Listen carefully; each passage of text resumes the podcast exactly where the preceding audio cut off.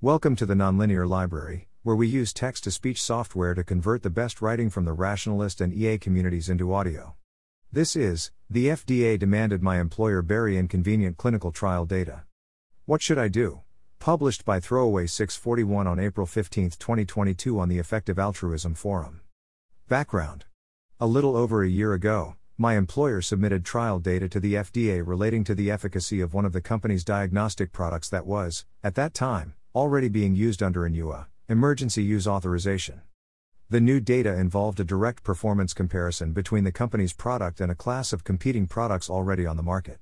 We planned to publish the data, but shortly before doing so, we shared it with the FDA.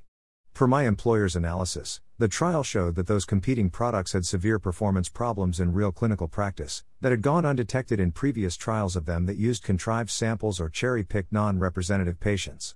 This had implications not only for clinical practice but also for the FDA's approval process, since the FDA had been evaluating new diagnostics of the sort that my employer had developed by requiring concordance tests between them and this class of competing products that, we now argued, frequently got wrong results.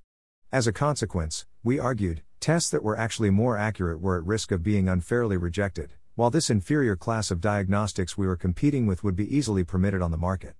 I should note here that the science is disputed and that many studies exist that reach opposing conclusions. Anyway, the meat of the story, at least to my mind, is what happened next. According to the various executives who've told me the story, upon receiving this data, FDA staff spoke to our CEO on the phone and demanded that we not publish the data, threatening, explicitly, that if it were published they would respond by revoking our existing EUA for our product, thus destroying our existing business. This was after we had already shared the data privately with the FDA, so this wasn't a discussion about what the FDA would hypothetically do if presented with this data, it was specifically about the consequences of publishing it for others to read.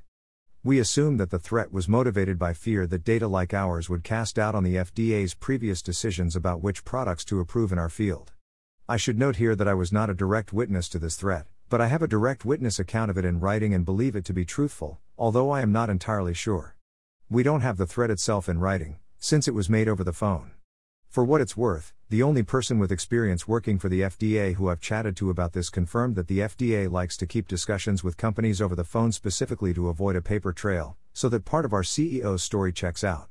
Eventually, we did in fact publish, presumably in defiance of the threat, but the company never spoke publicly about the FDA threatening us, presumably because we're afraid that doing so will trigger retaliation or cause us to receive less favorable treatment from the FDA in future. I have tried since then, unsuccessfully, to persuade the CEO to speak out, either to the press, or to some FDA HR or Internal Affairs Department or to some other federal law enforcement agency that could take action against the FDA staff who made the threat. I have not succeeded. The arguments for and against speaking out. I'm trying to figure out what to do next. The company's management is not keen to pick this fight and have tried to persuade me that it is a waste of time and energy for me to be thinking about. To me, it seems like shrewd action here could potentially save huge numbers of lives. To summarize our disagreements How many people do we expect to be seriously harmed if this behavior is left unpunished? My take potentially, vast numbers. If these FDA staff were willing to use this tactic against us, it's reasonable to expect they'll do it again whenever they see similar political reputational slash work avoidance advantages to doing so. And such suppression of trial data has the potential to cause mass death. The most famous case I know of where non publication of clinical trial data was blamed for subsequent deaths is the use of lorcainide on people who have had heart attacks, where initial trial data from 1980 that suggested it actually made them more likely to die was not published, and doctors in the US didn't realize and stop prescribing it until they'd killed 100,000 people. And that was merely one case of a voluntary decision by researchers not to publish inconclusive data that they didn't trust the conclusions of. Repeated suppression by a regulator specifically of credible trial data that casts doubt on their past approvals could thus be expected to regularly have severe consequences like this.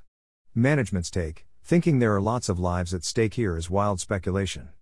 We don't know these kind of threats have ever been made to anyone other than us. We ultimately called the FDA's bluff and published our data despite the threats we received, so this tactic doesn't seem like it's even very effective at suppressing data. And the spectacular bad consequences of data on lorcainide not being published are clearly exceptional, which is exactly why lorcainide is famous. Decisions not to publish trial data happen all the time, and obviously don't normally kill 100,000 people. Nor would suppression by the FDA typically have such consequences, even if it were widespread.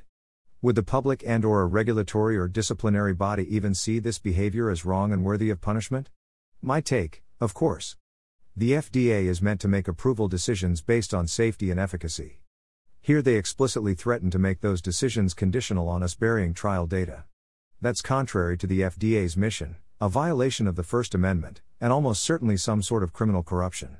Most people will see this the same way as me. Clinical trial data should be published, and any story about it being deliberately buried deserves to be a scandal. Management's take even if you convince people this really happened, nobody is going to care.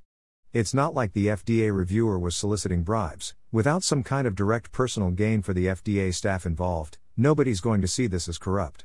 Furthermore, the FDA staff involved can simply argue that they didn't want the research published because they felt the methodology was flawed and the conclusions were wrong, and most people, including anyone who might take disciplinary action against them, will see that as perfectly reasonable. For what it's worth, the previously mentioned FDA insider I've spoken to about this was of the view that if it were proven this would be a scandal and should lead to the FDA firing the staff involved. Even if this would be seen as wrong, is it worth trying to take action without hard evidence? My take, of course. Just like with any crime or act of wrongdoing that you witness, you don't necessarily report it, to authorities, or to the press, with proof already in hand. You make the allegation, and leave it to the cops, HR people, journalists, etc., to investigate that allegation. Maybe other FDA staff who were present for the meeting but uncomfortable with the threat being made will snitch when asked about it. Maybe they emailed each other about it and there's an internal paper trail. An investigation has at least a fighting chance of finding proof, and that's enough to justify starting one. Management's take the only evidence we have is the word of our own staff. There are no recordings and no paper trail. Without hard evidence, nobody is even going to bother starting an investigation into this. How much scope is there for speaking out to be counterproductive? My take not much. Even if an investigation fails to find any evidence, it should still instill fear in the guilty parties and deter them from making such threats in future, which is still a good outcome. And any public reporting about this threat, even without proof, may encourage other companies that have received similar threats, especially from the same individual FDA employees, to speak up. Management's take lots. The FDA is a household name that people trust, we are not. The likely outcome of any attempt by us to take action on this is that it ends up in the press. The reporting makes us look like liars with a bad product. The FDA retaliates against us by refusing approvals on future products and thereby wrecks our company. And anyone else who has a similar experience to us in future and thinks of speaking out will look at the fate we suffered and think again. My questions. With the above disagreements in mind, I'd like to seek some advice, especially from people with experience of the U.S. medical industry, and most especially from anyone with direct experience of dealing with the FDA. Is it normal for the FDA to try to control what trial data does and doesn't get published via threats of regulatory retaliation? Have you heard similar stories of this? Indeed, do you find the claim plausible, or think that our CEO must be lying to me for some reason? Is fighting to get the FDA staff involved disciplined a worthwhile cause and potentially a way to save many lives, like I think it is? Or would I be wasting time and energy and putting my employer at risk with no real prospect of doing any good, as the company thinks? If you had to put an expected value in QALYs or lives saved on me or my employer pursuing this, what would it be? If I were to leak what I know against the company's wishes, who should I leak to? The press?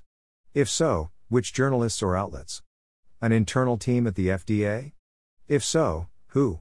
There's an Office of Internal Affairs at the FDA, would they investigate an allegation like this? Some kind of federal law enforcement agency? If so, who? The GAO? The FBI? Who would be interested in this? Are there any other people or organizations you'd suggest talking to for advice on this? Besides leak what I know to somebody with the ability to investigate further and do nothing, are there any other courses of action I'm failing to consider that could do some good? And finally, Putting it all together, what would you do in my place, and why? Thanks for listening. To help us out with the Nonlinear Library or to learn more, please visit nonlinear.org.